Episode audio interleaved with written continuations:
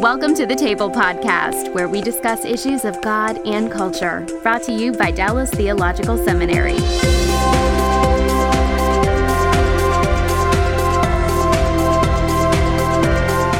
Hi, I'm Bill Hendricks, Executive Director for Christian Leadership at the Hendricks Center, and I want to welcome you to this edition of the Table Podcast, where we discuss issues of God and culture.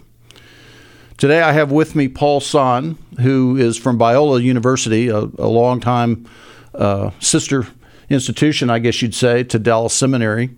And uh, many of our graduates have taught there, and many of our students have come from Biola. It's a great school. And uh, at Biola, uh, you are at the Crowell School of Business, where you are the director of strategic career initiatives uh, for Crowell. Tell us more about what that means. I can guess, but yeah, well.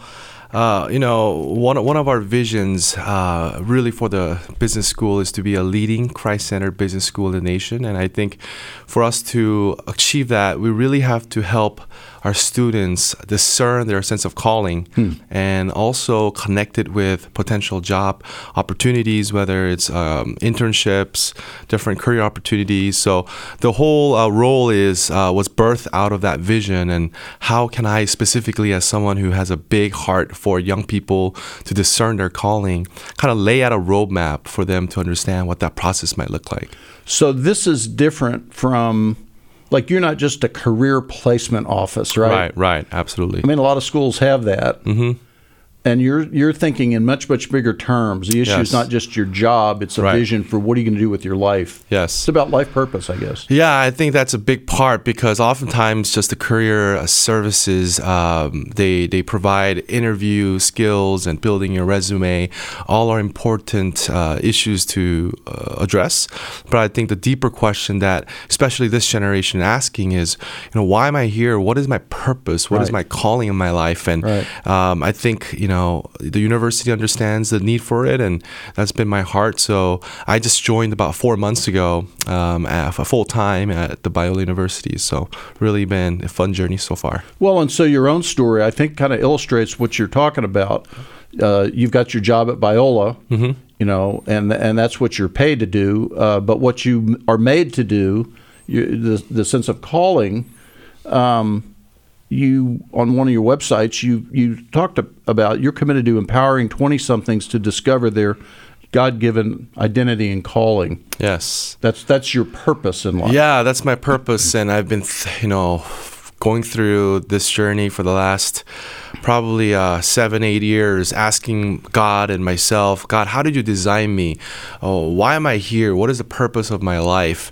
And uh, if I if I were to summarize it in a sentence, it, that's really it. It's about focusing on millennials and emerging adults, those in their 18 to early 30s, and helping them understand their unique design and mm-hmm. be grounded in the identity in Christ. Mm-hmm and then also propelling them to to live out their calling in their lives. That's been something that I've been spending a lot of time thinking about and writing about and just sh- sharing with others. Yeah.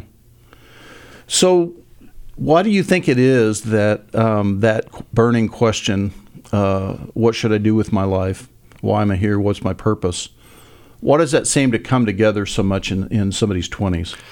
Yeah, that's a great question. Well, I think uh, we're living in a very interesting time because compared to even to my parents' generation or my grandparents' generation, there weren't really that many options, right? Right. You just kind of did what your parents told you to do, and there were not that um, number of different opportunities. Even in college, maybe there were limited amount of uh, uh, majors, majors yeah. and opportunities, but today there's so many different yeah. opportunities and, and more on the way all the time. Absolutely Absolutely. With new technologies. the type of change we're seeing in this yeah. world is just mind boggling. They say that today, uh, the millennials and the next generation, they're living in a, a VUCA world, which is a acronym for uh, V is volatile, and U is uncertain, and then C is complex, and A means ambiguous. So mm. that's the world that a lot of the next generation are living in. Wow. And it's it's uh so much change and I think in the midst of that they're trying to identify what is my purpose. They want to understand that their life matters and they're they're holding on to things that often are from this world that are that leave them very empty. Yeah. Um, so I think that question continues to come up. Well, and of course, for many young people, young adults, the narrative that they've the dom one of the dominant narratives that they've grown up with is that we're basically here by random chance. Right. And you you sort of think about that, and then you you think, you know, so what's my contribution? And I mean, depending on how you see it, it basically your only real contribution is to make a contribution to the the gene pool. Hmm. And after that, it kind of thins out, and and and the ramifications of whatever you contributed really won't be seen until you know millions of years later. I don't know how you build a life of meaning and purpose out of that, Right. but the notion that no, there, there's actually a God, and He's a Yeah. person, and Yeah. He created you as a person because He wants to have a relationship with you. Yeah. And in fact, look here, He's designed you for a very specific and, and personal purpose in this world to, to cause the world and its people to flourish. Hmm. That that's a different narrative. Yeah, it is a different narrative, and uh, my my goal is how do I help them to see their life as a story where God is the author of our lives, and He's also inviting us to be a co-author. Like we're not just being a passive audience, but God wants us to understand that we play a, a significant part of our story. And I think the biggest thing is uh, when I talk about calling. Um, we're living in a world where it's all about me, me, me, me. It's, That's why millennials are Right. often called the me, me, me generation. But calling is rarely about me or you. It's about the caller. It's about God, who is the designer, the author, and creator of our lives, and He's He's inviting us into a relationship. And for us, we have to understand that we're not the center of the world. And I think that's a big part that I want to convey, especially with young people who are seeing things all from the perspective of me. And that's when it they understand that it it, it leaves you wanting. Yeah. Now you've packaged kind of what for you has become a, a life message, uh, particularly in a book entitled "Quarter Life Calling." Right. Pursuing your God-given purpose in your twenties. Um, I can't help but ask if, if there's any sort of relationship in that title. Uh, if you're sort of riffing off the book halftime. I've been influenced by Bob Buford's book Halftime, and uh, I actually really enjoyed it. But I realized that uh, when I read it in my 20s, all my friends they were wrestling with a very similar version of Halftime, but happening in their 20s. Right. Um, and many would uh, experience a quarter life crisis, which is like a midlife crisis, but it's Yeah, happening a 20 lot. years earlier. Yeah, 20 years earlier. and, uh, you know, in fact, one study from LinkedIn said 75% of those who are between the age th- 27 to 33 have experienced a quarter life crisis. And it's created this um, so much anxiety, so much depression, and uh, confusion of your identity of who you are, what you're supposed to do. And there, there's really not many resources out there to help these this this this group of people who are who are wrestling with that. So my my premise is in your quarter life crisis, this is a perfect opportunity to discover your quarter life calling. And the earlier you start thinking about your calling and you know to start living out that calling, then you don't have to go through a midlife crisis. right. Um, so that that's really my my thoughts is how can I provide practical tips and exercise and activities for young people to start think about these important issues. Well, you're you're validating a, a a a notion that I've had for quite some time. The the model, uh, you know, for the boomers was you know you, you experiment in your 20s and you finally land on a job and then and then you work in that career for 30 years Right. and you kind of make a deal as it were with the corporation that you're gonna you're gonna work and then they're gonna pay you and then you get your life back you know when you retire Right. Right. and of course, Bob Buford came in there and and he turned 40 and he's like, I got all the money I need, but I, I want to do something significant. Right. So Peter Drucker, you know, who knew more about management than anybody else in the 20th century, was his mentor and said, um, "Well, you you need to move from success to significance. You, you need to start giving your life to." Uh, particularly social sector work and to to benefiting the world in ways that are not necessarily monetize. Right. And so, of course, he he did all that. Um, but millennials uh, who came of age, you know, just in the, in the last ten years or so, fifteen years, I mean, they they said we're not waiting. We we want meaning and purpose now. Sure. And and it makes sense that they would. Yeah. And and so you're you're saying the statistics really sort of validate that. Yeah, yeah, it does, and I think because of, especially with the next generation, we're seeing all these um, keywords like mental health, anxiety, depression, and uh, there's a, a lot of different factors that contribute to that. But definitely one of them is a question that many young people are asking: Why am I here? Who am I? Uh, questions of identity and calling are are are probably one of the most predominant themes that I've seen with it. Yeah. It's it's almost I guess you'd say a predictable life stage now. It is, and they're calling it emerging adulthood. Yeah. Uh, literally between the age of 18 to 30.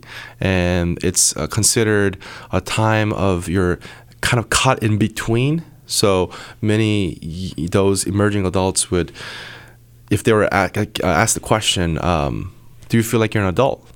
and the answer would be yes and no. Because they, they feel like an adult because. Right. now they have the ability Physically, to yeah. yeah to, to, to be there uh, have their own control of their lives but at the same time uh, things are going so fast and they don't really understand what does it mean to grow up as an adult so the whole adulting kind of a word and term kind of exploded what does it mean to be an adult um, a lot of times because of technology they just kind of do things very uh, in a very digital easy way but then you know life sometimes doesn't work that way all the time Yeah. so it's like how do i navigate around that And so this is a good segue to explain how it is that I uh, met Paul, because it, what you're opening up the door to here is the sub- subject of mentoring. Right. How do I become an adult?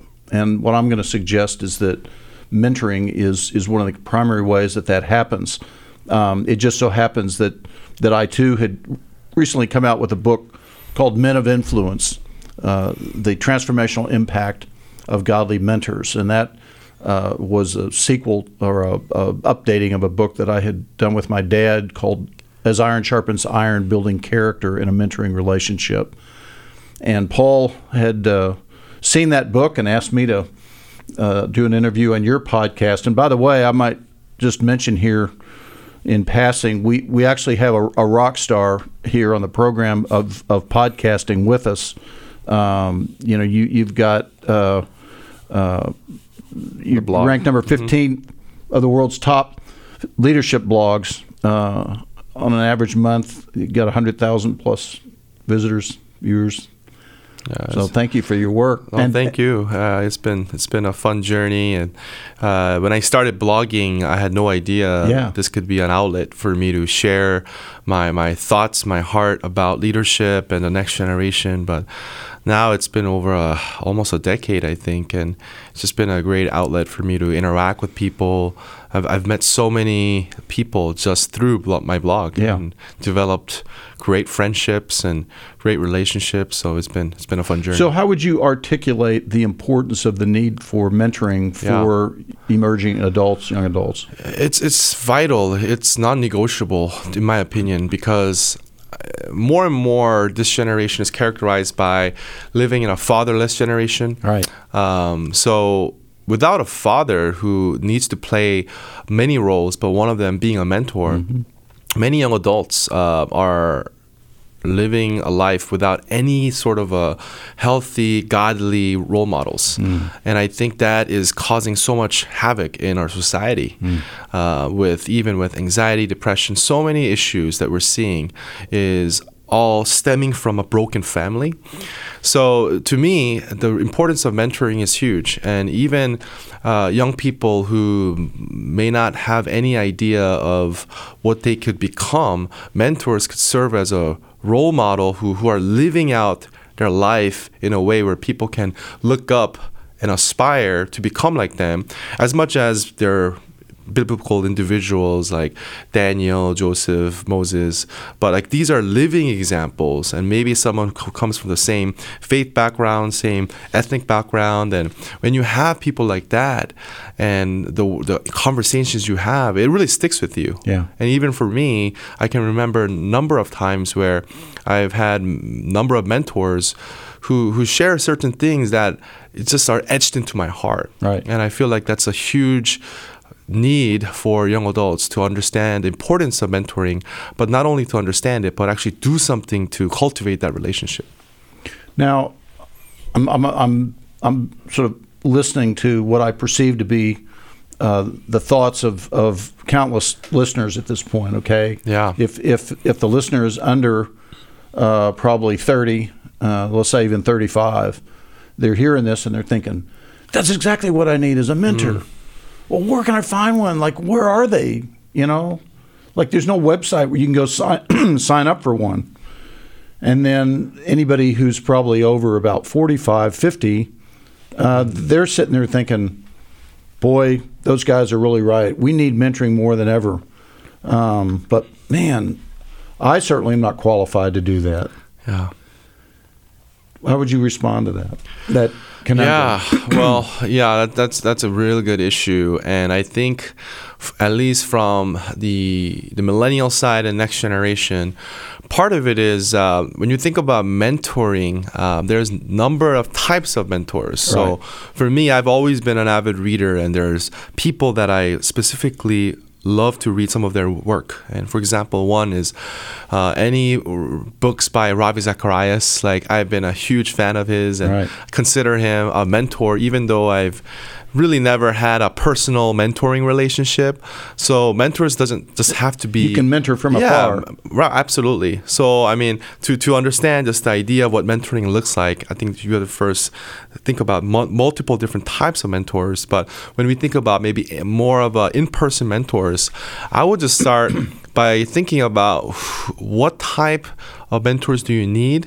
What are you looking for hmm. for a mentor? And I think that's where you you share its competency is important, but more importantly, is character. Yeah. Because we're living in a world where there there are more leaders who might be competent, but they lack the character. So I uh-huh. always say, look for character, but also if you feel like there isn't anyone immediately in your f- first degree of relationships, I would think about a profile of someone that you would love to be mentored by, and maybe you you don't immediately know who that is, but why don't you start asking people that you know if they know anybody like that. exactly, and they will have people that they know, and it's just leveraging the power of relationships there. Right. But also with the next generation, social media is like our you know co- communication channel now. So using social media and maybe finding people uh, based on whether it's LinkedIn or Facebook or Instagram, people that you feel like some this is someone I can look up to and learn from,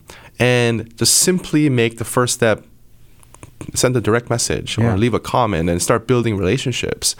And sooner or later, you'll start having a phone call, and that turn, turning out to be a monthly call, and maybe meeting in person.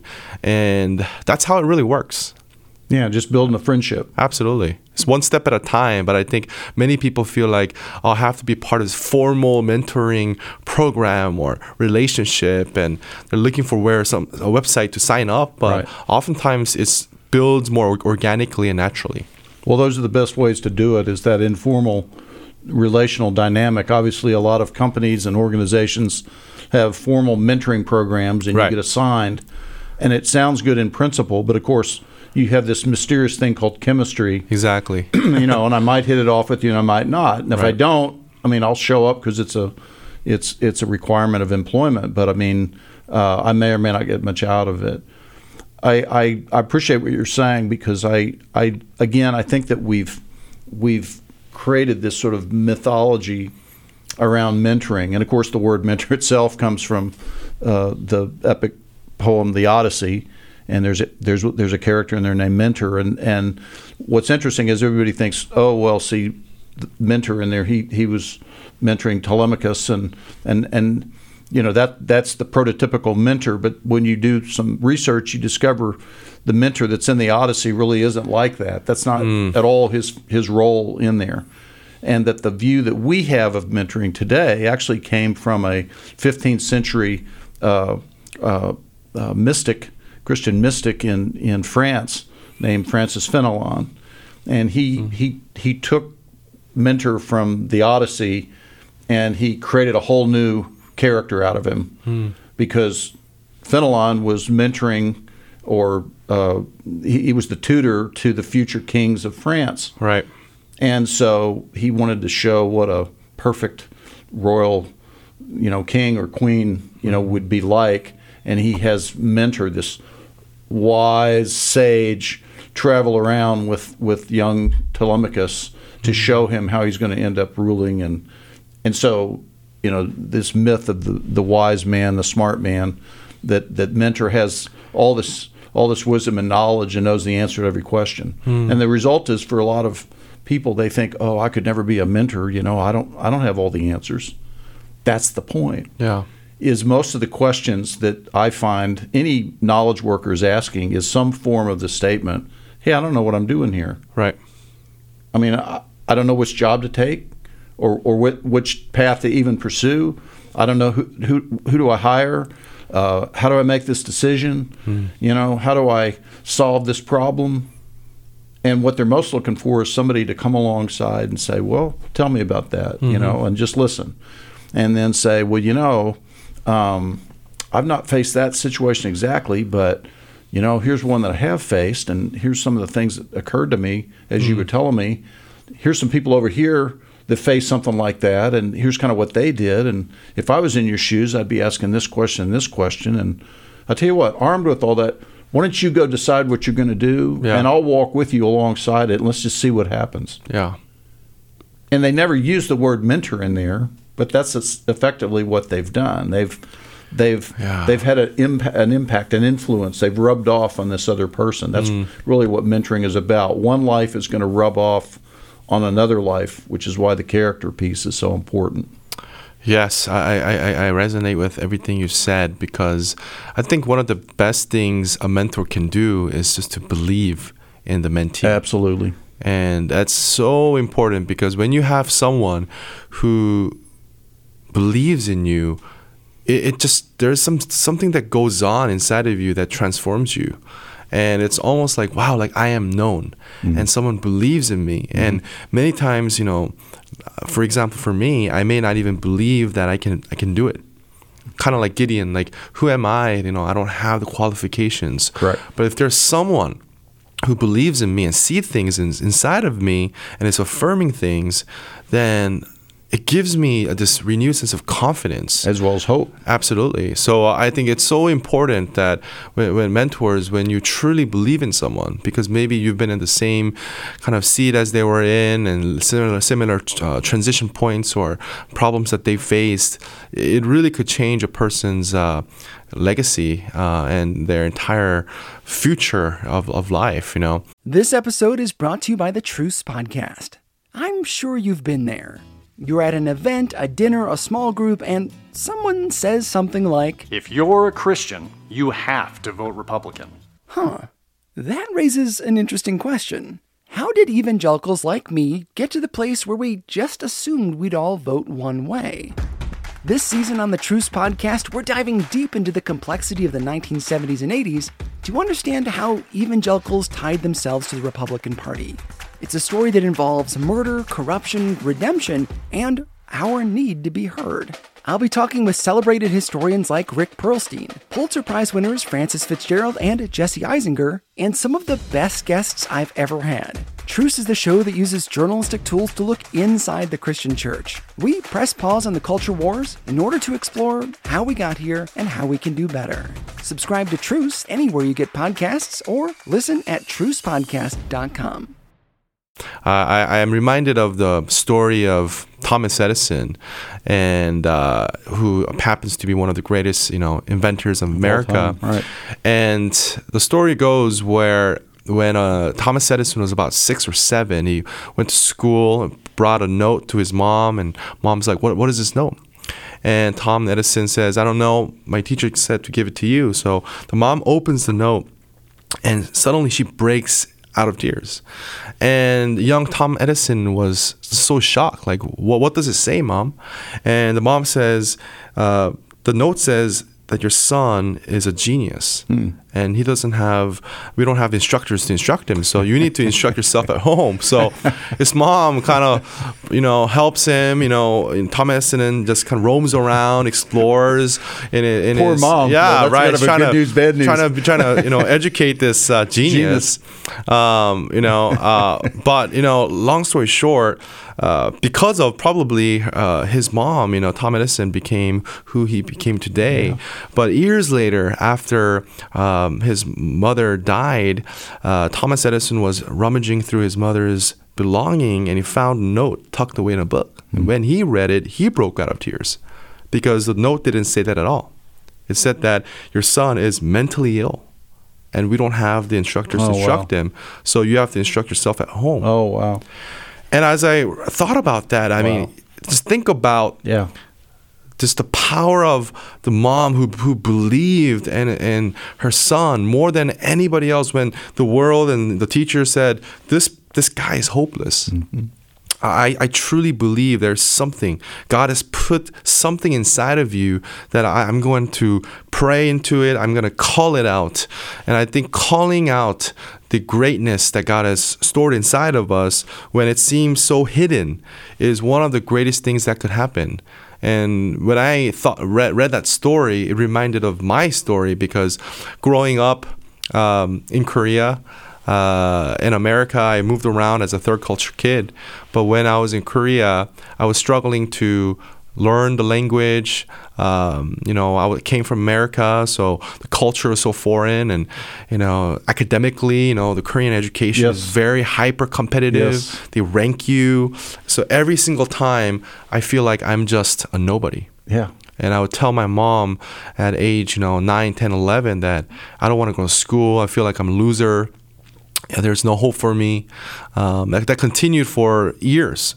And, um, you know, my mom always would say, Paul, no, I, I truly believe that you have uh, a destiny God has for you. And you're going to be gradually improving. So there's a word, a Korean proverb, which means uh, uh, it's it's 대기만성, and it literally means throughout time you're going to become better and better and better and better. It's not an exponential growth, but over time you're going to get better and better and better.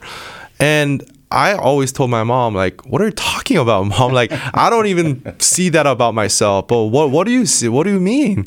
But she continued to believe in me when mm. everyone else didn't. And as a result of that, I truly am indebted to her to become who I am today because there was someone who believed in me when I didn't even believe about myself. And I, I really want everyone who's listening to understand that there is someone who's believing in you. And for you to understand that and and if you're a mentor, potential mentor, and maybe there are people that really God is uh, putting in your heart that you need to invest more into that young person, it's not about what you know. It's that God has given you this burden, this holy discontent, and it's for you just to spend time, be a friend, believe in that person, and let God do the rest. Well, that's the thing about mentoring. You you always have to know that God is already at work inside the life of this other person. Yeah. Okay, no matter even how dark and desperate things may appear, the very fact that God's got you in proximity to this person, that ought to be a signal to you hmm. that that's not by accident. God has put you together. Yeah. If you have the Spirit of God living inside of you, uh, you, you, God has put you in that situation, and you can trust that He's already at work somewhere in this other person's life. Yeah. And and so then you start looking for well, where might that be? And of course, one of the first places you can start is with how God has designed that person, their giftedness, as we would call it. And what is it that they do well? What do they enjoy doing? Because they live inside their skin, they don't see that. yes. You see it, and you're Right. like, this kid's a genius. Yeah. But they don't see it. They think it's just Yeah. normal. They wouldn't think of doing life any other way. So if you name Yeah. that, if you Yeah. call that out, you go, hey, the way you wrote that report, ah, this is the best report I've ever seen. Yeah. And I've been at this game for 30 years. Oh, no, anybody could do that. No, no, no. You, you, you, I, I don't think you realize. I, I think you have a gift in that. Yeah. Has anybody ever told you that? Yeah. That- Yeah. It's that simple. It, it is, and, I, and it's such a good point because you know one of the epidemics that I think is just plaguing this generation is is what what I call OCD, obsessive comparison disorder. yeah. And this comparison uh, that is happening constantly, thanks to you know social media, uh, really has created this idea that I'm not good enough, and you might be talented and you might have these giftings, uh, but many many young people are like no there's always someone better than me so i'm not that good. And you know it could be like shown as a maybe like a false humility but part of you know humility i believe is understanding that god is the one who's who's put that giftedness inside of you and for you to really recognize that and to steward that is Yes. a big part of the process. But because young people they're always comparing and if you think about it just an average millennial is spending two and a half hours a day on social media. Hmm. And that may not seem a lot but if you think about that accumulating for an entire year just think about the countless hours and you know decades. And so that conditions your brain and your mind thinking that what you see on the screen Right. is a reality. When you look in your own life and you see the the discrepancy or you see the the, the, the comparison of all your friends who seem to be doing amazing things in life Right. and you're like i'm just kind of going through the motions. I'm lost. I don't know what to do. Yeah. um so it, it- it's a big part of it. So, in talking about this whole thing of, of mentoring, um, you mentioned that that it, it can just be a relationship and it just builds over time. Um, it seems to me there's there's a couple of layers though. You know, some things are what I'd call maybe top level issues. Uh, if I uh, you know need to learn how to have a budget. If i need to learn um, how to hire someone Right. you know if if, if i need to learn uh, a skill of some sort that's a top level issue. And so i go find somebody that's got some competency in that and i they begin to show me the ropes and so forth. But the character thing is important because as they're showing you the ropes, as they're letting you try your hand, as they're giving you feedback and encouragement, they bring all of who they are, right. And so their their own personhood is is now accessible to you, and you you start to. it- It's really starts at, a, at a, I guess almost an intuitive feeling level.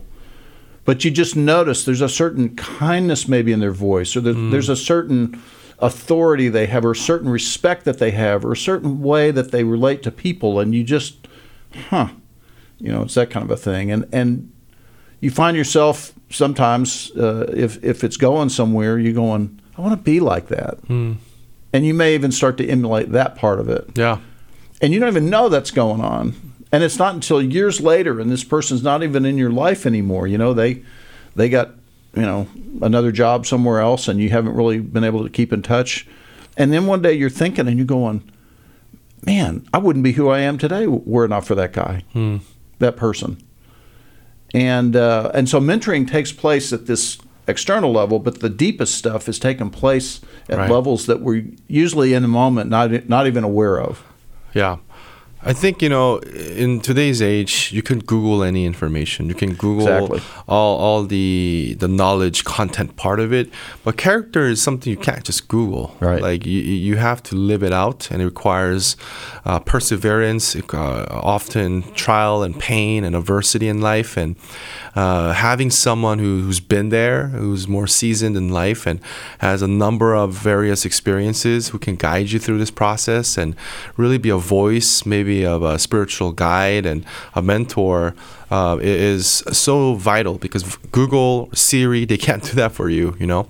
Uh, but a, but a mentor who has the best interest for you and who is not afraid to share the truth and love, um, that that is a type of pow- powerful transformation that can happen. Absolutely. So, I I wanted to get into one other thing that I saw as I did a little preparation for our time together, Yeah. and I I was really I couldn't get past this statement. You said my vision is to see more Christian leaders rise to the top of the seven spheres of culture. Yeah. What are the seven spheres? I think I know, but right, for the right. benefit of our listeners. So seven spheres um, really are. Uh, part of what the do- different domains some some like people Okay. call it or uh, sectors of what comprise culture. So that could be uh, business um, you know the whole entrepreneurship finance area. Mm-hmm. it could be education. It could be government. It could be family uh, religion uh, media arts, entertainment. So those are Okay. those are different areas where my hope is what would it look like if we had more leaders who understand and are grounded in their identity in Christ and understand the role they play in the kingdom of God, who goes with this missional mindset to be salt and light and uh, to, to really affect change in the society.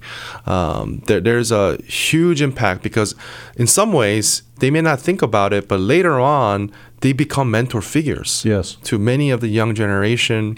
Then they could become people who are living out their God given values in the field that God's given uh, in their field. So uh, for me is uh, I'm always thinking about how, how does that process work?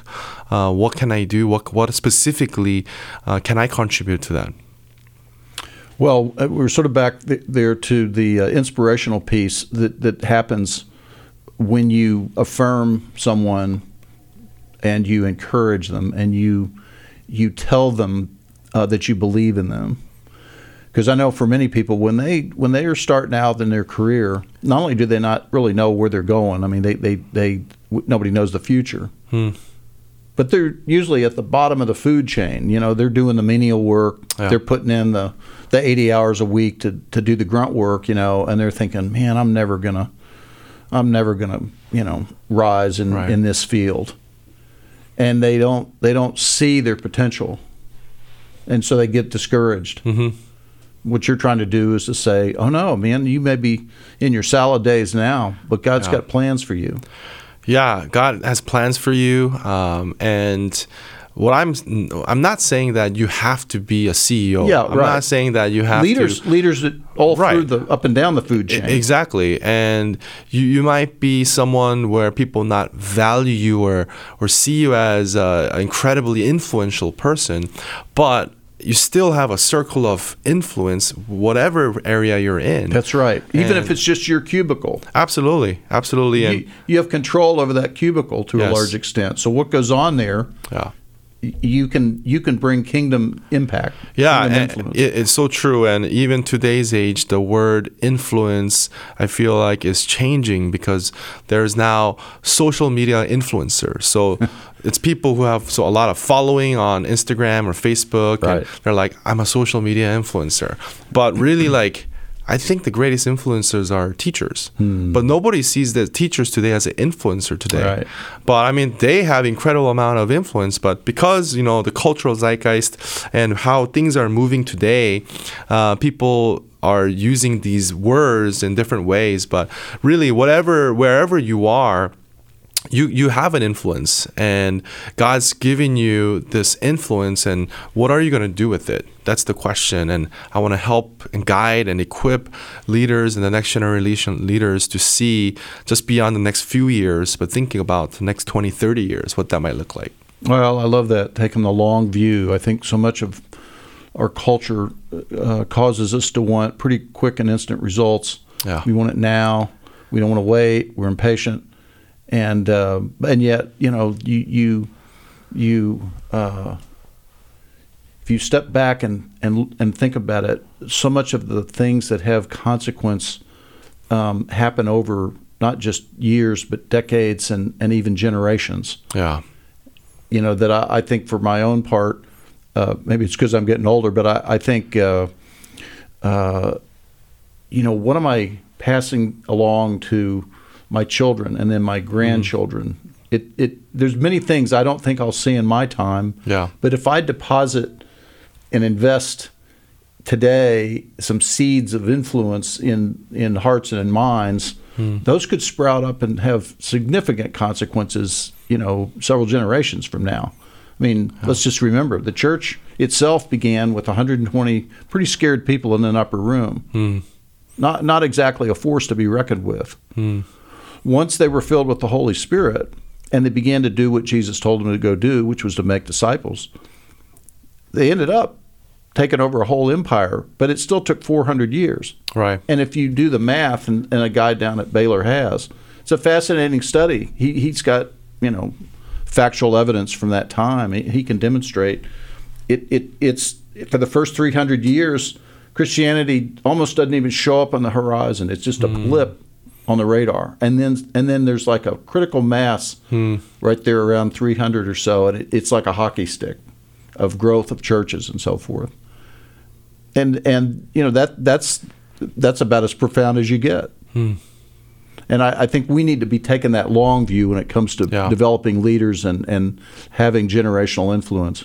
Yeah, absolutely. I think that uh, thinking long term uh, is incredibly important in today's instant gratification world that we're seeing, and as people think about decades, which I think God often works in decades, not just Yes. months, you know, and to to understand what it means to live your life with patience and uh, a lot of those things, you know, millennials they they naturally do not like it because everything's conditioned for short term, right. right? so being able to cultivate that is a significant part of the sanctification process, grow, character growth, all, all, all of that. Yeah, and isn't it so much a, a, a reflection of, of the uh, uh, celebrity culture that we live in? Everybody's got their 15 minutes of fame. Right. And, and, you know, you got to, that's the moment when you got to grab for all you can because next week it's going to be on to some other headline. Yeah, and uh, and in that sense, life is fleeting. But you know, but God is is wanting us to build lives of significance, not just success. yeah, so true. I agree. Well, we we just have a few minutes left, but I I can't help but take advantage of this opportunity. You mentioned that you were a quote third culture kid. Hmm. You said I call myself a 1.5 generation Korean Canadian American. Right. we do a lot in terms of cultural, you know, uh, interfaces and so forth. So you're you're an expert for a, what- a, you know a Caucasian American white guy like me. So uh, tell me more about that. That that Yeah. 1.5 generation. So I think only I don't know if I think only Koreans use that phrase. uh, so you know, I was born in Korea, but Right. uh, I, I moved first to America when I was three, and then moved around L.A., Dallas, Miami, uh, and then at the age of nine, moved back to Korea, and then just you know try to understand the culture and the language. And at the age of fourteen, that's when I decided to move to Canada by myself. So I ended up going to Vancouver and did my uh, high school and college years there, uh, and then moved down to Portland, and then uh, now I'm in Orange County in California. But uh, you know, the best way for me to describe myself, you know, I've been thinking about it because when people ask me, Paul, where are you from? And it's such a hard question. Hard to know to Very, answer. very hard to know because I feel like I don't think it's f- fully Korea or America. So that's why I think, uh, you know, as a third culture kid, it's almost like I have to say I'm a 1.5 generation who understands both Korean culture and, and speaks the Korean language fluently, but also American Western culture as well. And in a way, uh, defining myself, I guess, like a hybrid in, in a way. But I think more and more I've been appreciative of the fact that that's who I am and that's uh, there's a specific role that I can play. yeah. Well, you mentioned earlier uh, about identity in Christ, and it seems like that supersedes any ethnic identity or Yeah. or gender identity or any other form of identity. It, it is ultimately uh, something that's that's immovable, which is which is that foundation in Christ. And uh, uh, you know, Galatians, Paul talks about you know there's neither Jew nor Gentile, Scythian, slave or free. You know, but male nor female, but Christ is all and in all. And uh, and in, in the body of Christ, we have this wonderful opportunity to to be, yes, from different backgrounds and therefore different perspectives, but in Christ, we have a basis to become one, as Jesus prayed in John 17, to be brothers and sisters Yeah. together uh, in Christ. And uh, uh, that's a wonderful truth that we have, a wonderful uh, grace, basically, that we have to do that. Yeah, it, it is. And I think it's important that people know in this journey of understanding who you are, first and foremost, you have to know whose you are Mm. and that we belong to God and our citizenship, citizenship is from heaven. And uh, having that clarity of our identity is going to be what is going to be the foundation of everything that we do, whether calling, or destiny. Um, so I'm working on a book that actually is going to focus on that for Oh, I can't wait to millennials and the next it. generation. So Yeah. Yeah, keep you posted on it. yeah, and and we've mentioned millennials several times. Of course, Gen Z is coming on the on the scene now. I, Right. I guess many of the students now that you have at Biola are Gen Z, right? yes, they are.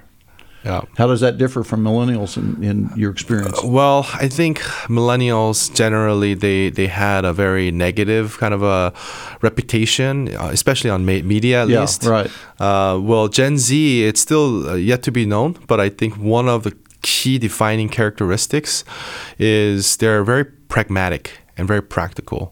So they're actually more career driven.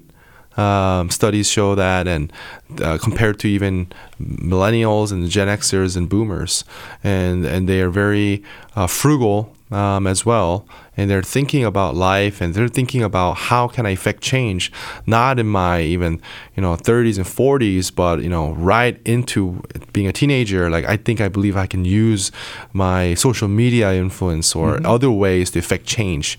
So they're a lot more practical and pragmatic, but we, we still have to see you know what it will look like in the years to come. Well, it sounds like the, the, a, a perfect uh, group for, for what you've articulated in terms of what you want to give your life to. You Yeah. know, Christian leaders rising to the top of spheres of influence and and uh, discovering their God given identity and calling. And Yeah. Those are your your themes. Yeah, yeah. So you should be having fun in the years to come. Oh, it is. It's been a fun journey, and I loved uh, interacting with any young people and helping them, uh, asking thought-provoking questions. You know that they've never probably heard of, but guiding them and really uh, seeing what God can do through them is really what my ministry is about. Wow, thank you. Well, thanks for being with us today. This Yeah. time has flown by, Yeah. but I've thoroughly enjoyed being able to talk with you about these matters, and uh, thank you, Paul Sohn. Uh, if you have a topic that you would like us to consider on the Table podcast, uh, feel free to email us at the table at dts.edu. For the Table podcast, I'm Bill Hendricks. Thanks for listening to the Table Podcast. For more podcasts like this one, visit dts.edu slash the table. Dallas Theological Seminary. Teach truth, love well.